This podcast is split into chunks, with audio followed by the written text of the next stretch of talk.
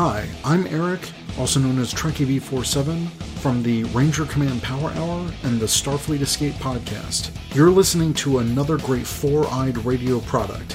For more shows, check out foureyedradio.com. It's morphin' time!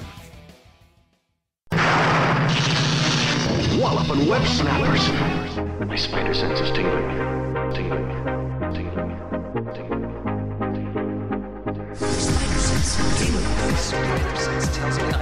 Some trouble. My spider sense is picking up trouble. Something's turning my spider sense on. My spider sense is tingling. Anybody else's spider sense tingling? Welcome to Walloping Web Snappers, a Spider Man podcast where we dive into every Spider Man cartoon ever made. I'm Derek, And I'm Doug. And is your spider sense tingling? Spider Sense. What a pathetic joke. The world cannot run on Spider Sense alone. to listen to this show, find us on foureyedradio.com and wherever you get your podcasts. This podcast is brought to you by Revenge Lover Designs, illustration and design that fit your personality. For samples and inquiries, visit revengelover.com. Before we get into it, we did have some words, Snappers words. Last week, those words were Young Whippersnapper, submitted by our patron Flux. Which Yeah. actually very appropriate for a show about like a bunch of kids superheroes. So Mhm. wasn't actually that hard to work those in. So thanks for Yeah. submitting those. Uh, thanks for timing it out that way, Flux. Very on theme. Very much, yeah. And uh, if you'd like to submit words to our Walloping Word Snappers game, all you have to do is become a patron at any level, and you can make us say whatever you want us to say, however weird they are. Sometimes they are way less appropriate than Young Whippersnapper was for uh, for these episodes. But yeah, join us on Patreon at any level to play that with us. yeah. Right now, we're still watching the Marvel Future Avengers anime. Uh, this is the second episode of this three episode arc that they have. So, you know, it's an anime arc. So, like, it's if you didn't listen to our last episode, you probably should because it, this just picks right up right from, from where that left off. Yeah. The three episodes as a story you can watch out of sequence from the whole show, but you Yeah. can't really watch an episode of the three episodes out of sequence within the arc. nope, nope, nope. Definitely nope, nope. wouldn't make a ton of sense. Although these episodes No. do have recaps, they just, you know, aren't that hefty. They do. I mean, they have they have like light recaps, and, the, and you know, and I actually think the show is surprisingly good about characters like recapping what's Yeah. happened, like checking in about what's happening in the state of the world. Yeah. Um, which I mean, even even better, honestly, than I would expect, given how many threads are being spun at the same time. Uh huh. See what I did there? Um, Hey. but but even then, yeah, it's it's it, and it's a, I think it's a good arc, so I think it's worth watching. This is a I'm I'm enj- I I've I've enjoyed Marvel Future Avengers, especially this arc more than I really expected I would going into it for sure. Yeah, I like it. I think it's solid. I think it's solid Yeah. for sure. Also, you should watch last week's episode because it was very good and probably I, I will get to it, I guess, when we finish the arc. But I think maybe my favorite of the three. So uh, you should definitely Yeah. watch the last week's. Yeah, I would agree with that. Yeah, if you'd like to watch along with us, the episode is uh, all these episodes are available on Disney Plus. Not in Japanese. You are going to have to watch the dub, but the dub is pretty good. Yeah. Uh, the episode we are watching is Marvel Future Avengers Season 1, Episode 12, entitled Spider Man to the Rescue. The synopsis per Wikipedia is After the superhero regulation bill passes, the Green Goblin begins targeting the bill's opponents. Not a sound strategy if you want to keep your identity hidden, uh, but we will get into that. The original air date was September 7th, 2017. The script was by Mitsutaka Hirota with a storyboard by Yoshiaki Kawajiri, who were the same people to work on the previous episodes. We talked about them last week. Uh, it was directed by Seo Sun Young and Kim Jung Ho. In this case, and this is going to be the case for next for a couple of credits next week too, I couldn't really find any like comprehensive credits list for these two, at least not one that like came up on any English searches. They're not on IMDb or anything. So I'm sure they've done other stuff. I just have no idea what it is. yeah, makes sense. Makes sense. We noted Yeah. last week that uh, IMDb not great for international stuff often. yeah, and even on like an, like uh, is it Anime News Network or something like that? There's another anime like kind of Yeah. uh, catalog sites that I've found information on, and they didn't have them on these people. So Yeah. I don't know. They're working on a major show, so I'm sure I'm sure Yeah. they probably have some interesting credits that we could have gone through, but oh well. I'm sure, yeah. Well, character wise, uh, they introduce everybody who's major at the beginning of this arc. So there isn't really anybody major introduced in this episode uh, or the next one that wasn't already a big deal for this story last week. So we actually can pretty much skip that part and dive right in.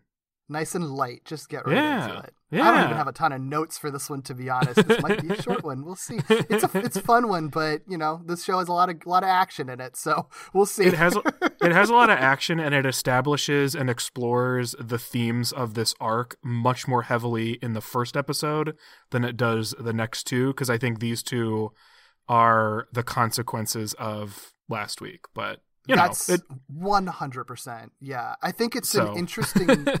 it's an interesting structure for it. Yeah, because last week was really it set up a lot of a lot of these themes and interesting conversations and questions, and then this episode and the next one just like answer them pretty directly Yeah. and Yeah. surround some action with them, and then you're done. So Yeah. you know, but it's all good stuff. So let's uh Yeah, let's, yeah. let's get to it. This episode opens, like I said, with a recap before picking right up where the last episode left off in Norman Osborn's office. Um, as Spider-Man disregards the recently passed superhero regulation law, which is notable because in the last episode they did say this law goes into effect immediately. So the fact that Spider-Man is still swinging around in his superhero costume, uh, stopping crimes, is now officially illegal. So definitely, definitely important to to establish that right at the beginning of this episode. Um, but while he's doing that and following the sound of some police sirens, Norman monologues, and I just wrote the whole thing down because it is the most anime villain monologue uh, ever. Yeah, He's yep. just delivering it kind of to himself, but it's it you know he's Norman slash Green Goblin, so kind of not to himself at the same time. It's like very grand and and and big, but also like very specific. It, it's like one of those things where like the more you think about it, maybe the less it makes sense, but it all sounds very good. So here's here's Norman's monologue. uh-huh. Heroes. What a pathetic joke. They're nothing but mindless clowns living a life by meaningless acts they deem just. Cute. But yes, I agree with you. The world cannot be run on pleasantries alone. The Emerald Ring Project? I have no interest in that. The petty squabbling of the Masters of Evil and Avengers does not concern me, so long as they do not interfere with my own personal plans. The elimination of all heroes. Soon I'll be free of those fools and I'll answer to no one, except for you. Look at the mask, as you and I are one and the same. what? So, okay, here's what we get from this monologue. He hates heroes. He wants to get rid of all heroes, but he also doesn't care much about heroes. They don't really concern him, except that they're completely like ubiquitous, so he must be bothered by them and must get rid of them. it's just it's so funny to me. It's Yeah. like I hate them, but I don't care about them, but I'll get rid of them because they're the worst. But I don't care. There's a lot in that. What what the thing that I think I like most about it though is that like it's almost like this weird meta commentary on him being like, yeah, you know the ongoing plots and the big bads of this show. I don't care about them. This is all about me, man. I have nothing to do with them. This is just me. This is what I want to do for me. Yep. the petty squabbling of the Masters of Evil and Avengers. Fuck that. These episodes all about Norman. In case you didn't get it, kids, this is a standalone arc, and I'm the big bad here. We're putting a pause on those plot lines. It's all for me.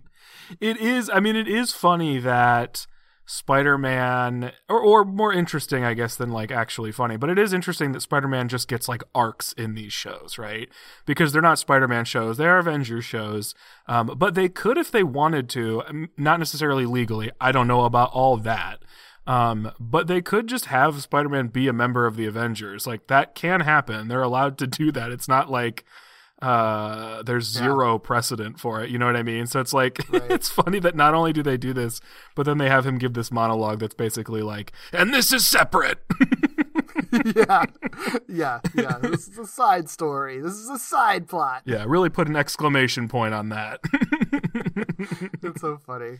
Well, the next day, Tony Stark watches as the Superhero Regulation Council confiscates his Iron Man suits and are basically like, yeah, we need to take these, but you know, once they're all cataloged and everything goes through, you know, you'll have access to them. To which Tony's basically like, so I get to rent out my own suits with permission? That sucks. um, and uh, obviously, he doesn't love this. This is a pretty short scene, but the agent, I just thought this was funny. The agent tells Iron Man, or Tony Stark rather, to make sure that he lets Captain America and Thor know that when they get back, they better turn in their weapons too. so you better hand over that Mjolnir, buddy. I love the just name checking of them, and I, I I think it's actually like it's smart to not have either of them in this episode Yeah. because then it's just like it would just get too complicated. there would be a You have to- lot. You have to do with Cap's opinions. You have to do with Fat Yeah. Thor's power set and stuff. And it's just like Yeah. I don't even remember in the last episode if they said where they were, other than that they're just not around. It's No, like, I don't know if just they- not here. Yeah, I don't even know if they got specific, but it is smart because if for for a few reasons. One, like yeah, you don't need to add more opinions, but two, like you if you want to boil down Civil War and not movie Civil War necessarily, there are a few ways you can boil it down, right? And one of mm-hmm. those ways is basically Tony Stark, who is one of the most openly identified superheroes, and Spider-Man, who's one of the like most you know locked down identity superheroes. So Yeah. it makes sense in this case if they're doing sort of a light Civil War situation for the setting of this. Obviously, this is not Civil War, but it's sort of the catalyst for everything going on. It makes sense that they would boil it down a little bit. Plus, Captain America and Thor would easily be two of the most difficult superheroes to regulate. And Yeah. if they're confiscating weapons, their weapons don't even belong to them, let alone to the United States. like, Yeah. you know what I mean? Like, okay. Yeah. yeah. No. Smart smart rating choice. Yeah, I like it. Naturally, Tony's like, they're not going to like this.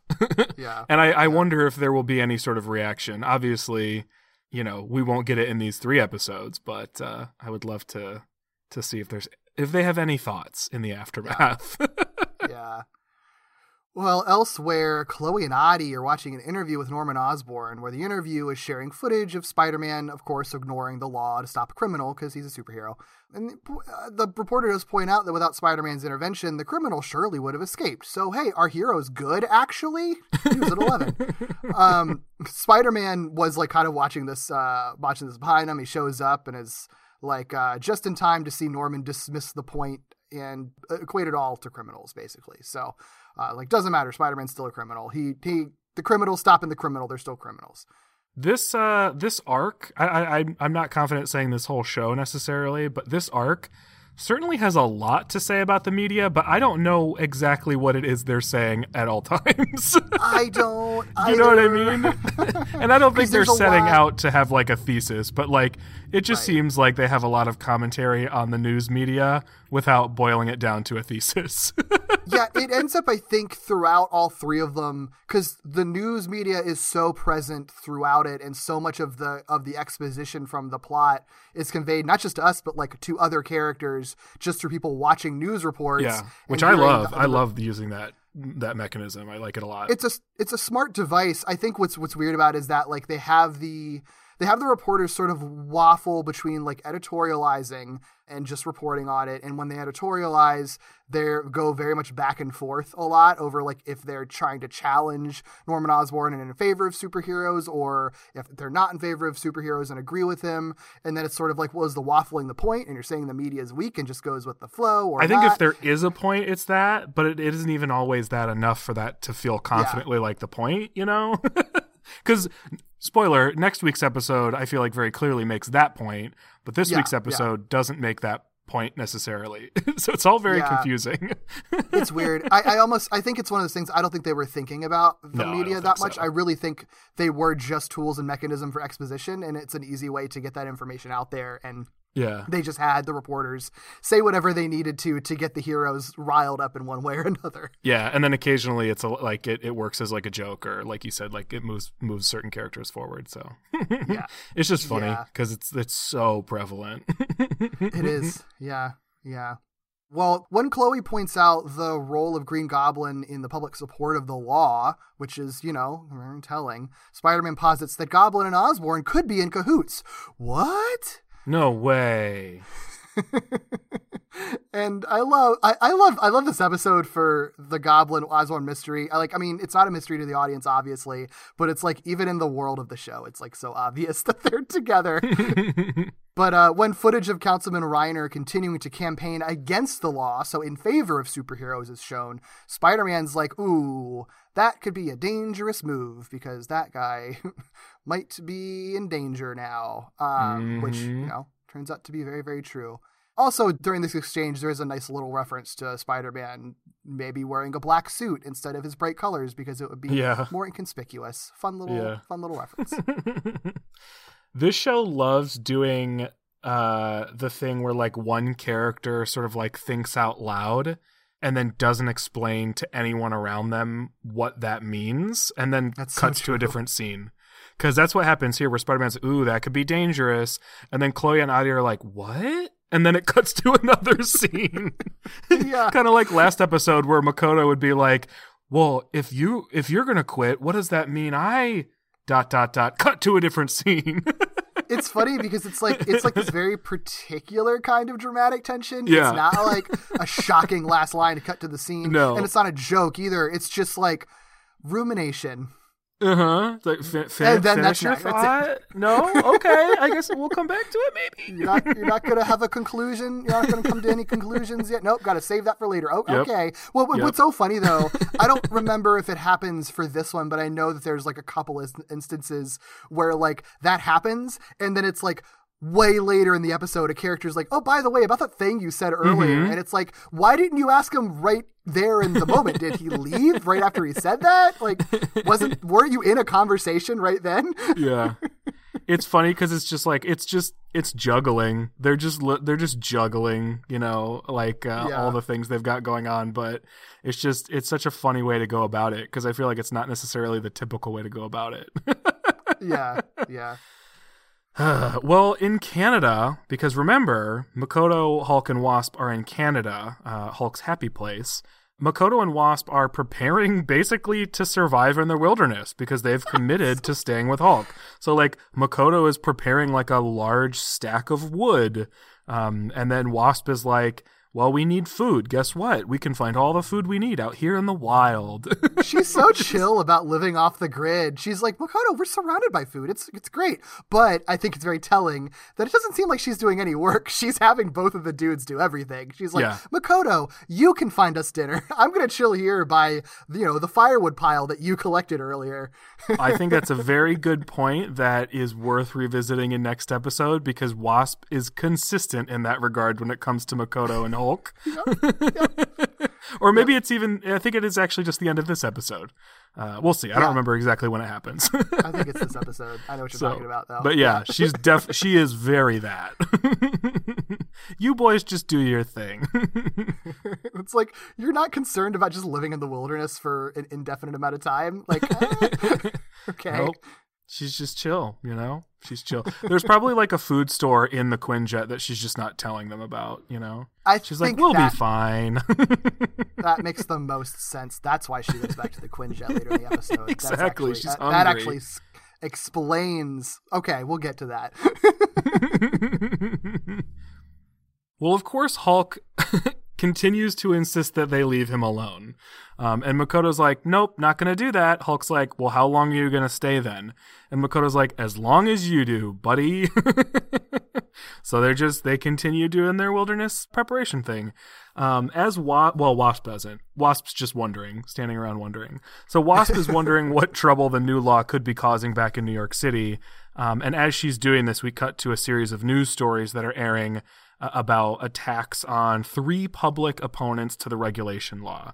So that, you know, sort of loops around to what Spider Man was saying about, like, well, it could be dangerous to publicly oppose this. Um, and as he suspected, public opponents are being attacked.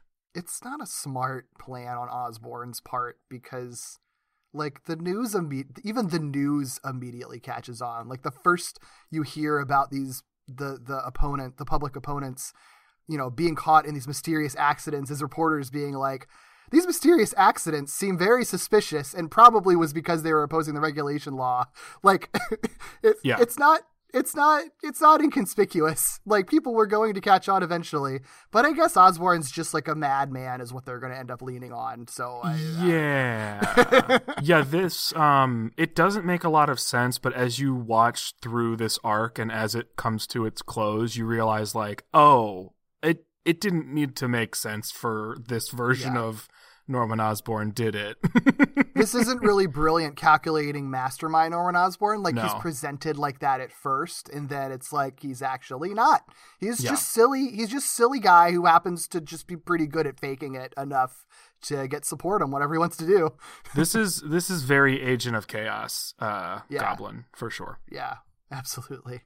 Well, in the lobby of Oscorp, Rayner attempts to meet with Osborn, apparently again, uh, but he's turned away by the receptionist who claims he's handling emergency business, which is apparently the excuse he was given just the immediate day preceding this. So he's like, What's the truth here? Where is Osborn? Like, this is ridiculous. And he just kind of storms off. But basically, this is letting us know that Osborn is apparently impossible to get a hold of or has kind of holed himself up uh, in Oscorp Tower, as far as everybody knows. He's just a very hard man to get a hold of right now in the wake of this new law. Sure. In an alley, a handful of kids. I love this interaction. There's just a handful of like little kids. They look like ten year olds are like mm-hmm. arguing about about this new bill that's been made into a law that determines whether or not Spider-Man is a criminal, and he has a disregard for this new law. Like, there's this ten year old who's literally like, they passed a bill. What? What do kids argue like that? I love it What because are- I feel like I feel like I feel like the kids who are defending Spider-Man are the ones who are just being like kids with opinions, and the Yeah. ones who are arguing against it are just literally saying what their parents said. Where they're like, "Well, Yeah. he's a criminal, didn't you hear?" that actually checks out. Because yeah you're right. Like the pro spider-man side they're not saying anything insightful. They're just like spider-man's cool. He's a hero. We love him. Yeah. um and, you know the and the and like the bullies are just are spouting this like weird rhetoric that like is sounds like they're parroting something an adult said which checks out if they're just parroting what their what their uh, uh, parents said. That actually explains it because i was like what weirdo children are like paying attention to new york city politics? What's happening yep, yep. That's funny. yeah. My dad said that Spider-Man's a bad guy. Yeah. A fight breaks out over this controversial new law in, in the elementary school world. And uh, they begin to fight. And then a police officer, um, which we learned very shortly was actually Chloe in disguise, breaks it up and reminds the pro Spidey kids that Spider Man wouldn't want them to fight because he's a hero and they should be heroes too. On a near- rooftop nearby, Spider Man and Adi watch this and they kind of discuss this quickly shifting sentiment against superheroes. And then we get like this interesting remark uh, from Spider Man where he's like, Well, being a hero can be hard to justify sometimes. And Adi's like, Ooh, that's a dark thing to think about. And he imagines Makoto returning to, to find the city basically having turned against superheroes, which Makoto's entire dream is to be a superhero. Um, so he kind of thinks about how sad Makoto would be seeing all of this happen. Yeah. This is this is an interesting bit of conversation because Adi is is all of us in his reaction listening to Spider-Man talk about like yeah, it's uh you know, it's not glamorous. There's really the thing that stood out to me was him saying like there's really nothing to gain in being a superhero and it's like, "Whoa! Damn, Yeah. buddy. That's that is Yeah. dark, huh?" yeah, I think him saying like it's hard to justify continuing to do th- to do this, and it's just like the, the implication being like, oh, so it's it's so bad that like it the badness you know and frustrations of it are equal to the good you must feel from saving people. Like that's Yeah. how frustrating it is for you, which Mhm. is pretty. I mean, you know, and if you know Spider-Man stories, yeah, his life Yep. is hell mm, very often, most of the time. Yeah, he So is. I mean, he's checks out. definitely yeah correct utilization of the correct superhero to sort of pose this question to. By the way, the correct future Avenger who is constantly uh, pondering the philosophy of being a superhero after uh, committing all sorts of heinous crimes. Yeah, that's a good. It, that's a good point, though. That like it's a good use of Spider-Man in particular because I do think that that sentiment put in the mouth of many other superheroes, pretty much all of the this this core team of Avengers in this show, you would just kind of roll your eyes at like your life isn't that hard. Tony Yeah. Stark, you like billionaire, come on. but like we know Spider-Man's whole deal is like very down to earth, real life life struggles type of dude, and Yeah. we know how hard it is for him. That's like his whole archetype. So it makes sense that he'd be the one to be like, yeah, shit's hard, man. It's a real Mhm. hard job that I kind of feel like sometimes I should just quit. Yep. Yep. Feels appropriate too because I don't know all the timelines of this, but we just talked uh, recently, recording schedule wise, but we just talked about uh, Spider Man No More uh, and Spider Man 2. So lots of lots of Spider Man questioning being Spider Man lately. Uh-huh. it's all all about that. All about how horrible it is to be Spider-Man. Yep. yep. Well, nearby in a car, uh, Rayner considers the connection between the attacks on opponents of the new law and Osborn, um, and straight up asks, like, "Hey, I wonder if Osborn could be behind these attacks because it's obvious." Um, and as he's asking himself this, uh, Green Goblin flies by and attacks his car with a with a pumpkin bomb. Uh, the car flips over and it traps Rayner and his driver underneath. Luckily, this all happens pretty close by to where uh, Spider Man, Chloe, and Adi are, so they do notice this, and Spider Man intervenes just in time to prevent Green Goblin from tossing a pumpkin bomb at the overturned car where Rayner and his driver are still trapped. Um, so love a love a prevented murder. Do love that. Thanks, Spider Man. So pretty scary stuff. Uh, Chloe and Adi do sort of just like stick by the car for a little bit and like tend to Rayner and his driver, get them out from underneath the car, and Spider Man expectedly uh, pursues Green Goblin.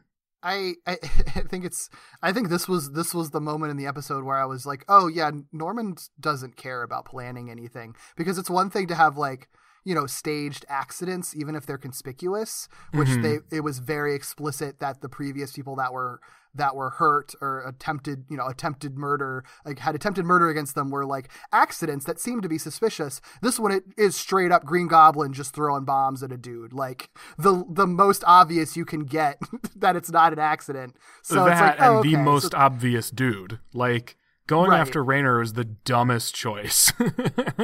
yeah, and that's when it's like, okay, so Norman's not a mastermind. He's just he's just out for power, and that's it, and not, really anything beyond that. Cool. Yeah. Yep. Yep. Yep. Well, back in Canada, Hulk claims that all he does is mess things up. Hulk really, these two episodes having a real serious and hey, relatable content, but having a real pity party for himself. Like, for like uh the equivalent of like a whole episode uh, between you know the second half of uh, last week and the first half of this one, really all he says is like, "I suck." like, oh, you poor thing. yeah, it's uh, yeah. He's a sad boy right now, and we've all been a sad boy. It's okay. So he's he's you know he's doing his thing, and he's saying all I do is mess things up, and the Avengers are better off without me. And in response to this, Makoto's like, "Dude, if if if what happened was your fault, then what happened was my fault. And if the Avengers are better off without you, then like are they better off without me? And if you're giving up, does that mean I'm supposed to give up? And it's all like v- much more direct, like drawing the parallel between the two uh, than last episode where they started to like build up to it. You know, now it's very much in universe. Makoto saying like, if you think this, then I think I'm supposed to think this. Um, and it's good that it's happening now because Hulk does begin to pay attention to Makoto having these thoughts out loud. The subtext is now text. Yes, yes. Text uh, both in the universe and to us. Yes. Hello, amazing friends. We just wanted to take a quick moment to shout out our spectacular and up patrons Bo, Katie, Mike, Eric, Carl, and Lillian. If you would like to join our Patreon, we have a ton of great bonus content waiting for you. We have our Spider Bites, where we talk about pretty much whatever we want in the Spider Man universe, such as comics, like the current Miles Morales series, and classics like Kraven's Last Hunt. Sometimes we do deep dives into Spider Man stuff, like our miniseries on the unmade Spider Man movies. Or we spin off into other topics, like the Blade movies or the Firestar comics. Sometimes we'll do some bonus content just because we happen to have it, like peeks behind the curtain or how we make certain episodes. And if you join us at the $5 spectacular level, you also get access to our After Dark commentaries, where we let loose and talk about shows that aren't Spider Man related without a filter. Shows like Gargoyles, Batman Beyond, Muppet Babies, and more. Ultimately, these are the types of things that we're going to talk about anyway, so recording it and making it available on Patreon is our way of saying thank you so much for supporting this show and letting us do the types of things we really want to do. Whatever tier you opt into, thank you so much. Whether you're an avid listener or just stopping by, we appreciate that too. From your friendly neighborhood podcasters, thank you. Well, back in New York, Spider Man hitches a ride on Goblin's glider. Uh, Green Goblin is, is able to ultimately escape, but not before Spider Man manages to briefly tangle Goblin's glider up, causing Goblin to collide with a nearby monument. Uh, Goblin braces the impact with his shoulder and flies away, clearly banged up. That will be important for later. After he flies off, Adi reports to Spider Man that Reiner and his driver are being cared for and prompts Chloe to initiate the next part of their plan, which requires her to shapeshift into a TV reporter. So Adi follows up on Spider Man's comments about justifying being a superhero, uh, which is that conversation we were kind of alluding to earlier. And it gets, you know, kind of even, uh, it doesn't get darker, but it does get elaborated on, where Spider Man kind of gives this whole speech to, to Adi about, like, you know, making the decision to be a hero isn't hard. Anybody can be a hero, but what's really difficult is remaining a hero, you know. Um, and we even get it with great power comes great responsibility drop. So it's kind of what we just talked about, where it's like it's hard for it's hard to be a superhero and it's hard to be Spider Man, and that's what's difficult about it. Yeah, yeah. Also, still, I love this for Adi. I love. I honestly, the thing that will motivate me, I think, right now, the thing motivating me the most to want to finish this show, which I already want to finish. That's not a dig at the show, but like number one on my list of like things I want to see through is Adi's story. Because yeah. Adi gets so much of this good stuff. You know what I mean? Yeah. And this plays right into what he's been sort of wrestling with, right? Like he he he doesn't believe he can be a hero because he's done horrible things. Then he learns that Tony Stark is a hero who did horrible things. That's sort of eye-opening for him, but he's still struggling with it because it's not you know, as easy as just like, oh yeah, okay, of course. And then he meets Spider Man who's like, yeah, it's really hard to decide to keep doing this, but like you got to keep doing it. You know, like yeah. it's just good stuff. Um, I love that Adi is just this like he's not a reluctant hero because he doesn't want to be a hero. He's not like a Katniss Everdeen, right? Where it's like, I never wanted to be this.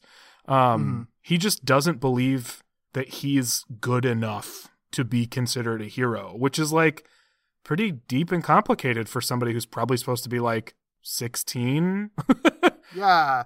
It's it's interesting cuz like it's like kind of a redemption arc type of thing with him, but they are doing it in such an interesting way where it's like a redemption arc through the lens of like somebody with imposter syndrome, essentially. Yeah. You know, it's just, you know, the the the thing with him is that he sort of it's weird because like he has these legitimate reasons for for constantly questioning things because he had to question his reality to wake up from Hydra, you know, yep. um, and grapple with the the bad stuff that he's done and the bad organization he was a part of, even though it was kind of out of his control. So you've got that redemption arc aspect, but then that feeds into, like I said, this this sort of like like inferior imposter syndrome kind of deal that he's going through because it's like oh well i've i've i am i would i ever be good enough like could i ever make up for what i did and could i ever be a good enough hero since i was obviously weak enough to be a villain at the start of this, you know? And then he's constantly confronted with these other heroes who reveal themselves to also be very complicated and have shades of gray about them and and tell him how hard it is to be a superhero. So he's like constantly challenged with the difficulty of what he's trying to do. Yeah. Um, but also affirmed because it's difficult for the people that everybody considers heroes. So he's Right. like confronted with these new ways of thinking about it and these new challenges, but because he is so chal- like he challenges himself so much to consider himself a hero, right?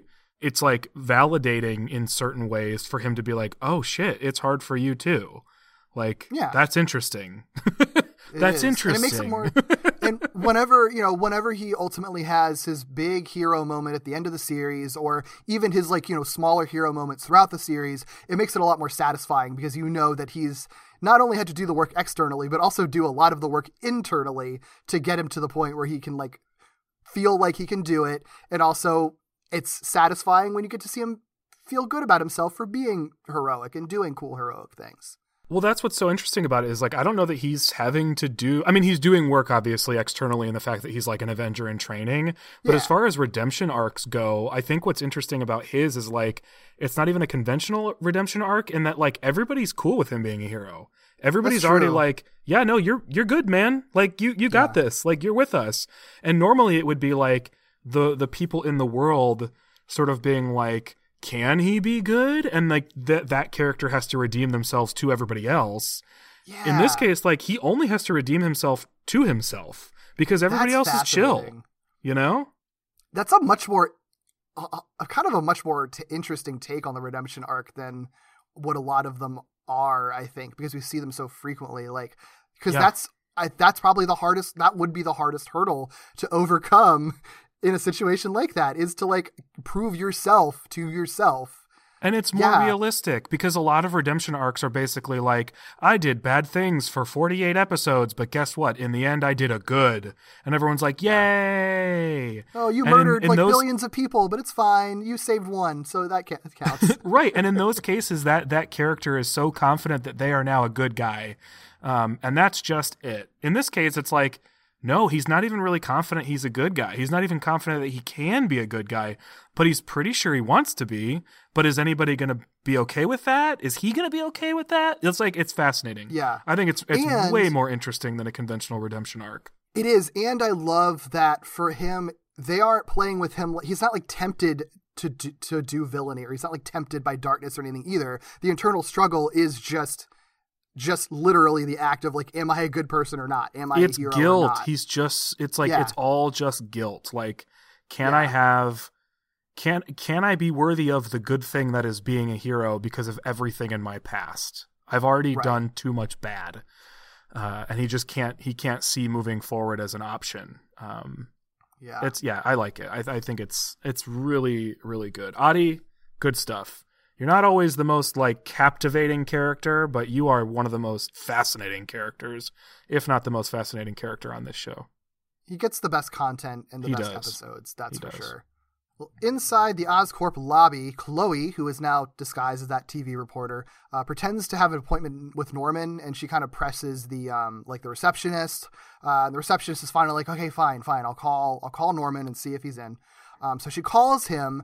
Um, even though she calls on a phone, there's also a video screen like alongside the phone that Chloe can see. But that's all part of their plan because the whole point of this was never to get into Norman's office. It was just strictly to see if Norman is actually there, which he is. I love this so much because when I started to see it, I was like, "You've tried this. Yeah. Stop doing this. What are you doing?" And then the fact that they learned from their last attempt and just tweaked it so that it was actually helpful to them, brilliant. Yeah. really good stuff. Yeah. Well, back in Canada, Hulk and Makoto's conversation continues. They discuss sort of like why they have their powers. And this is interesting to me because Hulk asks Makoto, like, do you think there's a reason we have our powers? And I like that they have Hulk ask that question because I feel like it shows that he's beginning, like the wheels are beginning to turn. Um, and I dig that. Uh, plus, it's also like kind of sweet to see this like big hulking uh, most powerful guy on the team type of character ask like this I don't know 14 year old boy like what do you think our powers mean Yeah, it's really sweet. I like it I like it and then he asks you know like do you think that our powers can change the future which is sort of um it's if this were more of a shonen anime if this were more of a Naruto you know uh, type thing or Pokemon type thing, they would they would lean on this a lot more. But this is kind of like Makoto's like mantra statement thing, uh, where it's Yeah. sort of like we can change the future or whatever he actually says. Um, so the fact that Hulk asks him this really resonates with Makoto. This idea that they can use use their powers to change their futures. So of course Makoto's like, yeah, we can absolutely change the future as long as we work together, which will become immediately relevant. because I, hmm, I could do without that. I could do without this part. Go ahead. I don't. I, well, I'll be I'll be curious to hear what your issues are because I don't have any issues with it. But It's not Um, issues. It's more just like okay, I, just go on. We get into it. okay, yeah. Um, so immediately following this conversation, a forest fire breaks out, uh, and of course they're like, "What the fuck?" Uh, Hulk and Wasp just like immediately, instinctively spring into action. These are the experienced Avengers, after all, you know. Um, But Makoto hesitates, uh, and he's basically afraid of the amount of power that Hulk is kind of saying like he's going to need for them to stop this fire because Hulk like immediately sort of like jumps into the fire and is like, Makoto, I need your powers. Give me everything you got. Doesn't really explain to us like what that means, but just the fact that he says like, give me everything. Like I need everything you got. This is not great for Makoto because last time Makoto gave anything everything he got, you know, like that's when he lost control of his power. So he's like, I don't want to do that. We even get like a little flashback to him losing control of his powers, but Hulk like coaches him through it and is like, look, together we can do this. Like I need you, you need me. Like come on, we got this. And so Makoto's like, that's right, together. Like we can do this together. Of course, this is anime. So he calls upon his tornado power, which I believe is like the most powerful thing we've seen him do. Um, I think it's his like aerial act type 11 or something. he said type eleven. Yeah, and I think it's the highest number that they have used so far. Yeah, yeah, he has used it before, but sparingly.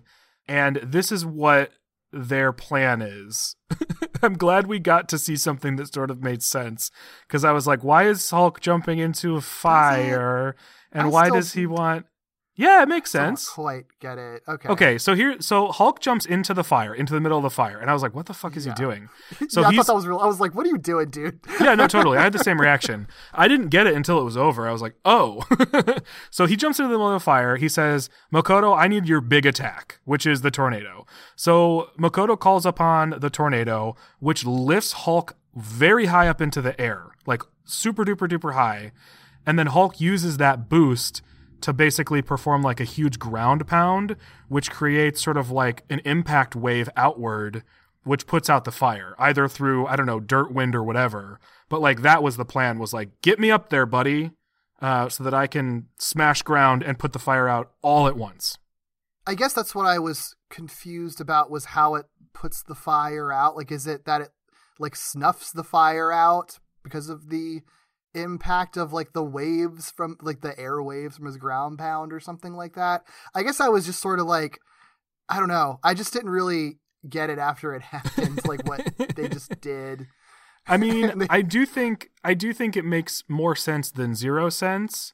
Um, Yeah. but it's also anime. It's like It superhero is. I mean, cartoon cool shit. I, I guess I'm kind of like I almost because the the forest fire is so out of nowhere, and then the way that they that the, that they stop it is just sort of like what I was sort of like I honestly would have rather their big epiphany where they get back together just literally just came from a from a very enthusiastic conversation because that could also oh, be a very that's not anime how thing. they were ever gonna do it. I know, I know, but I mean, if there were going to be an action sequence, I wish it was like less random than this. I guess because I could still, there's still very anime versions of, of like, of big conversations that you have where they like, you know, stand up and are like, yeah, we're to work together or whatever. Like that just comes from the conversation they were having that I thought was really nice, and I would have rathered that. But I mean, I'm not surprised there was an action I sequence. I know It's that fine. I know the anime does that. I don't really see that for this show.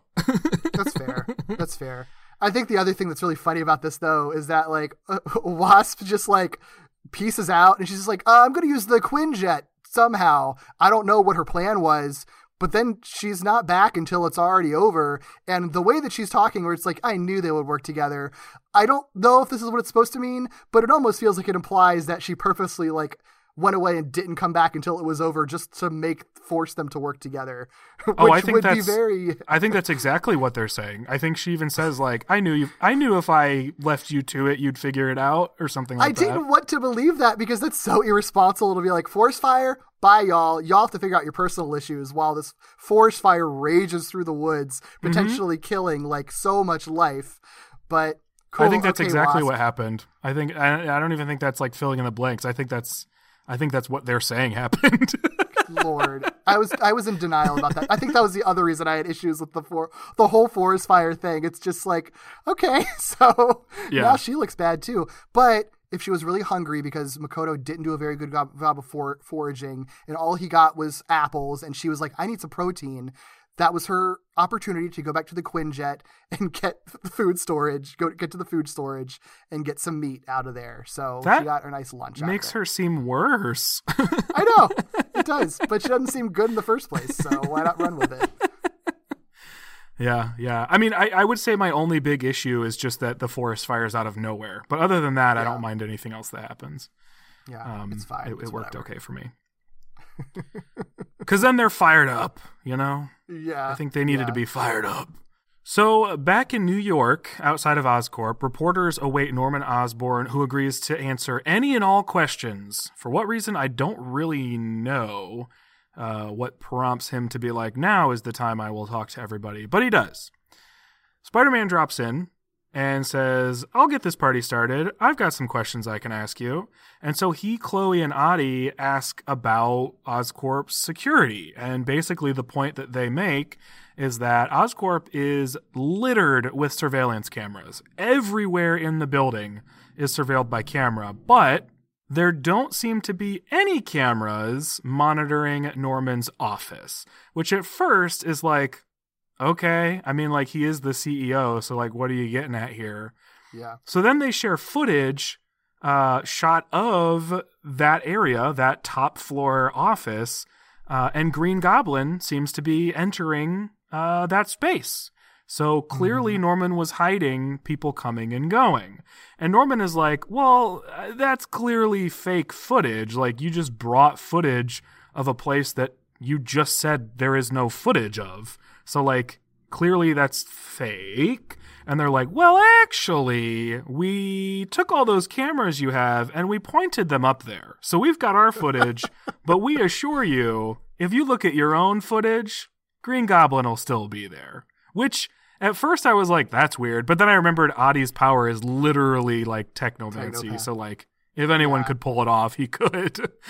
I also think it's funny. I don't even know if they were really thinking about this, but I think they might have been that like it's a, it's still a fun callback to the last episode where the whole reason that Chloe's like initial sh- uh, you know charade plan failed Oh because they were spotted right outside of the building because of security cameras. That's what would include them in to be like there's security cameras all over the place. Is there a security camera that would show Green Goblin? There isn't. Okay, let's set up this plan to make sure that there is. That's so smart. Oh my god, I didn't even make that connection. Oh my gosh, that's brilliant. That makes Mm-hmm. that scene make so much more sense because it was just sort of like a funny sort of like a funny situational comedy thing in the moment.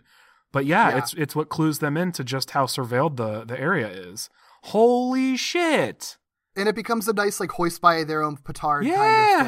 Yeah, which I which I like a lot. Look at you. Uh look at you anime Marvel Avengers. What's the name of the show again? Marvel Future. Avengers. Look, Look at you, anime Marvel Avengers. Well, Spider Man then presses Norman about his relationship to Green Goblin. Basically, why is he around? Do y'all just hang out? Y'all just tell jokes? Go bowling? Like what's what's going on here, Norman? Norman chooses not to acknowledge this. Instead, he just like gets annoyed and angrily attempts to walk away. But a reporter grabs his shoulder, uh, which is stupid, but glad he does because Norman winces. And this prompts Spider Man to use his webbing to rip off Norman's sleeve. Uh, sleeves, uh, because presumably he has a shirt underneath his suit. yeah, yeah. Revealing, what do you know, a bunch of bandages in the same place that Goblin was injured in his recent clash with Spidey. And then I love this.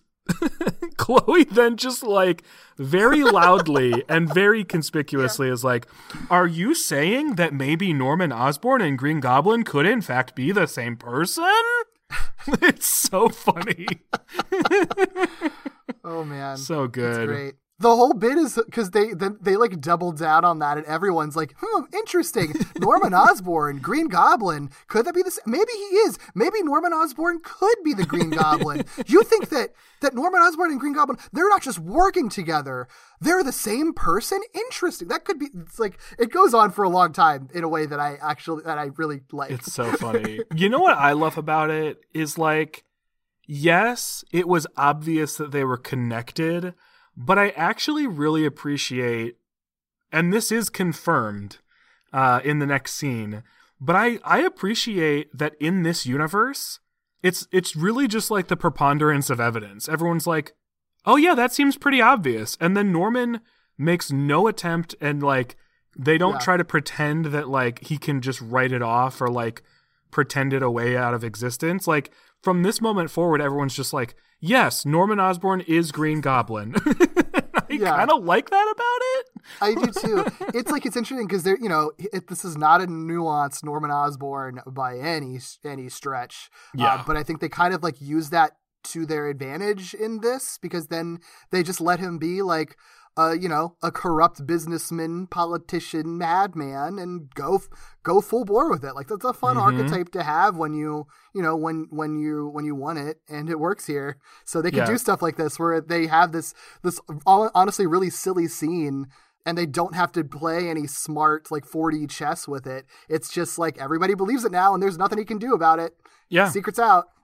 And I like we'll see next episode the sort of like aftermath of this because this episode's almost over. But um, I like that you know there there are plenty of you know instances of Green Goblin or just a Goblin in general, it, specifically in the '90s where they you know do Hobgoblin or whatever, um, where it's just like here's Goblin, he's going to be chaotic and totally wild and wacky and just like do shit to fuck with people and all that sort of stuff. This Goblin has that energy, but I like that they build up to it. You know what I mean? Yeah. Like it's not just like Goblin on the scene fucking shit up. Isn't he chaotic? Like I kind of like that even though it's quick, it's still like a build up. And you can kind of Yeah. see like, oh, he snapped. There he goes. Yeah. Here we are. We've arrived. there is a fun tension that you can only get when you have a character that like that there have been many variations of. So mm-hmm. it's like we're going into this not exactly sure what version of Goblin it is, and just when we think we might have this version of Goblin figured out, like I think it would be safe to say that at the end of the last episode, we would assume that it's like, oh, calculating mastermind Norman Osborn, yeah. and and then he just you know he can he can easily flip switches into the more chaotic but still mastermind green goblin persona and this episode kind of turns it on its head in a way that doesn't invalidate the last episode it just kind of builds upon it and it just unveils like oh no you're not watching that version of green goblin you're watching this version of green goblin and it's gonna be uh, wacky Yep, quick descent, baby. Yeah. well, like I said, this next scene confirms this for us. So, in Canada, Wasp delivers the news that Osborn has been outed as Green Goblin, confirming that the Hulk's rampage was engineered to get uh, Osborn's anti superhero law passed. This obviously pisses the Hulk off. So, determined, Hulk is like, we need to go back and stop him. And the trio sets off for New York. Yes, they do. We got one last scene to set up the cliffhanger because back at Oscorp, Norman, of course, is bombarded with questions. Hey, are you the Green Goblin? Everyone said you're the Green Goblin. Are you the Green Goblin? Um, but instead of acknowledging the crowd, he just laughs maniacally, which is not suspicious at all. Like we said, he's Love just it. like, okay, I'm outed. I'm gonna be so evil right now Yep. in front of I- everybody. I thought I thought till that moment I was like, how is he going to spin this? How is he going to spin this? And then he just starts He laughing in their face, and I was like, oh, okay. He's like, yeah, you right. What are you gonna do about it? because he remotely activates the confiscated Hulkbuster suit. It's a good shot because it's just like it's shrouded in darkness, and then it's like the lights, of like the eyes and the little lights on it light up, and it's like, oh shit, I forgot about the Hulkbuster suit, but they confiscated it, so we got it. So now we're gonna have to deal with the Hulkbuster suit. Hulkbuster's be back, baby. Hulkbuster's back, baby. Uh, well, the face of the episode comes from like that very first scene where Norman is being dramatic and monologuing. That scene ends in a really cool shot that includes a good face and some eye stuff. It's a shot that is, you know, if there were cameras involved, is shot through the goblin mask, through the eye of the goblin mask, looking up at Norman, uh, who's looking down at the mask. It's very cool. It's a really dope shot. Um, it's also like lit by the moon, uh, which makes his face look very cool, uh, very detailed, uh, very well done stuff. Yeah, Sick shot, man. Yeah, it's a good, it's a, it's a, uh, it's a good looking show. You know, uh, I mean, Off it most is of the and time. it isn't at the same time. Not f- yeah. not for any animation reasons, but largely because I think this show has a weird for me a weird dissonance between the Avengers characters and designs and the future Avengers characters and designs. I agree. and I was, I you know, when I was listening back to last week's episode, it like it struck me when you said that um the animation team I was like trying to connect some of the dots between some of the other things that they had worked on. Um Mm-hmm. and I think you said that they worked on like Beyblade, didn't they? And so I was like, I think that's the one that Mm, No. I feel it Well, was- no, no, you're right. You're right. It was uh, okay. The the the actual like studio are the ones who did like Death Note and like One Punch Man and stuff. But then I think it was I don't remember. It was either a character designer or one of the lead like director people. But yeah, there is like an influence in designs that worked on like Beyblade. I feel like it had to have been character designer because for whatever reason it resonated me with me, and I was like, "That's it." Because I was trying to figure out like what types of shows do the future Avengers specifically remind me of, and I think it's like that. It's got a bit more of like a Beyblade vibe to it. Um, and then but everything. only those, only certain characters, like, Right. most, mostly just the kids look like that. And Right. Everything else looks like they're pulled from Death Note, which is weird. It's funny though because it's it's it's part it's part that, but it's also like a lot of the a lot of the Avengers, like Steve Rogers' face, Tony Stark's face, Norman Osborn's face, like the way that they design them and the way that they structure their faces. I feel like I typically see in anime when they are specifically trying to show like this is the American character, where they have like distinctly not stereotypical anime features. They have like much broader noses, or like if you look Hmm. at Tony Stark's nose, it is like the least anime looking nose ever, while simultaneously being like the most anime thing of all time. It's so funny to me. Yeah. And this character takes place in New York unabashedly, um, and they don't pretend that the Avengers are like not American. So I feel like all of the the the primary cast men that they draw all just look like stereotypical anime American men, and it's so funny to me. Which means they end up being like weirdly detailed in a way that looks really good. Um, but it's so funny to me. yeah, that's yeah. Fully agree. Fully agree. Yeah, it's it's a. I didn't think that. I hadn't been thinking that deeply about it, but you're right. There is. It's always it's always something that's always a little a little bit of dissonance that's always there that you just can't get over. With just like the characters don't really fit in the world together in some cases. Yeah. and like you get, you get used to it, but yeah, like yeah. I feel like you at the same time it's always there. Yeah, yeah. It's like in other anime, it's like used as a joke to like highlight how dissonant this character is because they're from America. Um, but it's like half the cast. yeah, that's a good point.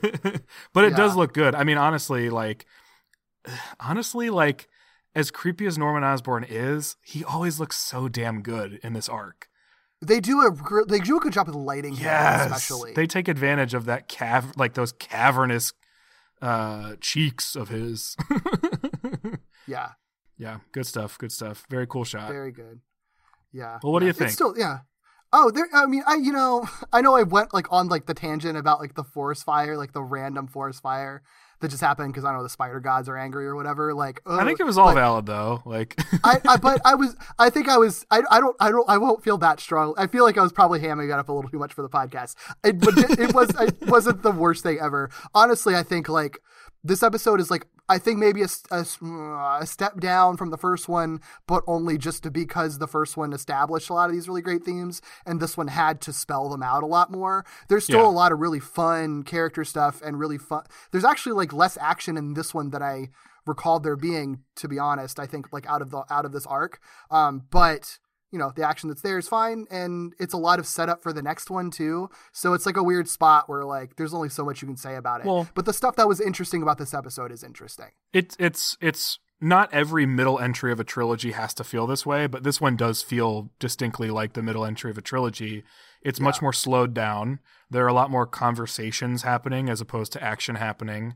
Um, whereas you know the first one is the inciting event, the the last one's the climax. So you know it makes sense. yeah but I like it. Yeah, I, I would agree with you that I, you know, the first one feels a little bit more exciting to me, and I think I even like it a bit more, um, just because of all that thematic stuff. But this is this is good stuff. Good stuff. and there are things in this that I wouldn't I wouldn't want to get rid of. You know, like I think they could tell this story in two episodes, but I think this this particular episode and some of the stuff they do adds to the overall thing, like that conversation that Adi has with Spider Man, um, Yeah. exploring a little bit more. I do think maybe they revisit the forest too much because they don't do enough with it. Like, Yeah, I feel like. Makoto and Hulk have the same conversation like five times. Um, and whether that's true or not, it feels like that. So I wish they had done a little bit more with that, but I guess they really just wanted to do fire instead. I think it doesn't help that most of this episode, Makoto is just externalizing what was internal about the first episode. So even though it's like new for Hulk Yeah. directly, we as an audience have already heard it. So yeah, you go into this episode like being like, okay, okay, I've heard this again, heard this already, heard it again. Oh no, they're cutting back and, and having just a different version of that conversation. Okay, like they could have done, it could have done with some editing. I think. I'm kind of surprised that um they did. I mean, I guess I'm glad because this feels like more expected. Kind of surprised that they didn't have Makoto and Hulk really argue ever. Like, it's nice to see that they didn't because I've seen plenty of male characters argue with each other in order to understand each other. Um, Yeah. But I'm I I say that only because I guess I'm a little bit surprised they didn't do that. Yeah, that's a good point. They got some. They had some sweet conversations. I'm, Yeah. I'm thankful for that. I will take the sweet conversations. Very healthy communication. Uh, you know, at least when they do it, they they could have been could have been healthier in them in in the amount of time it took them to communicate, but they do communicate in a very sweet way, a very tender way for two characters that are supposed to be like the tanks. Yeah, that's a good point. That's a good point. Well, if you'd like some other sweet conversations and tender Between two tanks. between two tanks, uh, you can find those on our Patreon, patreon.com slash walloping web snappers. We got lots of cool stuff going on, like our AMAs, we can ask us anything, our movie commentaries, um, our usual after dark commentaries where we watch different stuff, and of course our spider bites where we just read, watch, and talk about lots of uh, different Spider-Man media outside of the cartoons. So definitely check us out on there. But if you would like to find the two of us individually, where can we find you on the internet and all the stuff you're working on, Doug? You can find me on Twitter at IckyBooley, I C K Y B O O L E Y. You can also find me on another podcast here on the Four Eyed Radio Network called Victory Road, where I talk about Pokemon with my friends just as I feel like it. You can also find me on a podcast called Novel Gaming, where my friends Vicky, Katie, and I talk about books and video games that we have been consuming lately. What about you, Derek? Sure, you can find me on Twitter at Derek B. Gale. You can also find me on my YouTube series Second Chance, which looks at bad or divisive media, but from a positive lens. If you'd like to find more from the two of us, we have a monthly podcast called Falling with Style, an ongoing Pixar movie marathon where we're watching every Pixar film chronologically. Our most recent episode is on the movie Up, and we have a great conversation with two very good guests. Uh, you can find that wherever you get your podcasts. You can also find it on our website, along with all of our episodes of Walloping Web Snappers as well. Any any podcast that we do together will end up on that website, and that website is wallopingwebsnappers.com. If you'd like to find us on social media like Twitter, Instagram, and Facebook, you can find us on all of those platforms at Walloping Web Pod, or email us if you have any questions or comments or fan art or anything. Email us at wallopingwebsnapperspodcast at gmail.com. And any podcast platform you use, if you could rate, review, and subscribe to us, that greatly helps other people find our podcast. Next week, we've got one episode left with Marvel Future Avengers to close out this arc as Green Goblin takes the Hulkbuster for a spin. wow. In Green Goblin versus the Hulk. I like the sounds of that. Oh, yeah. See you then. Bye.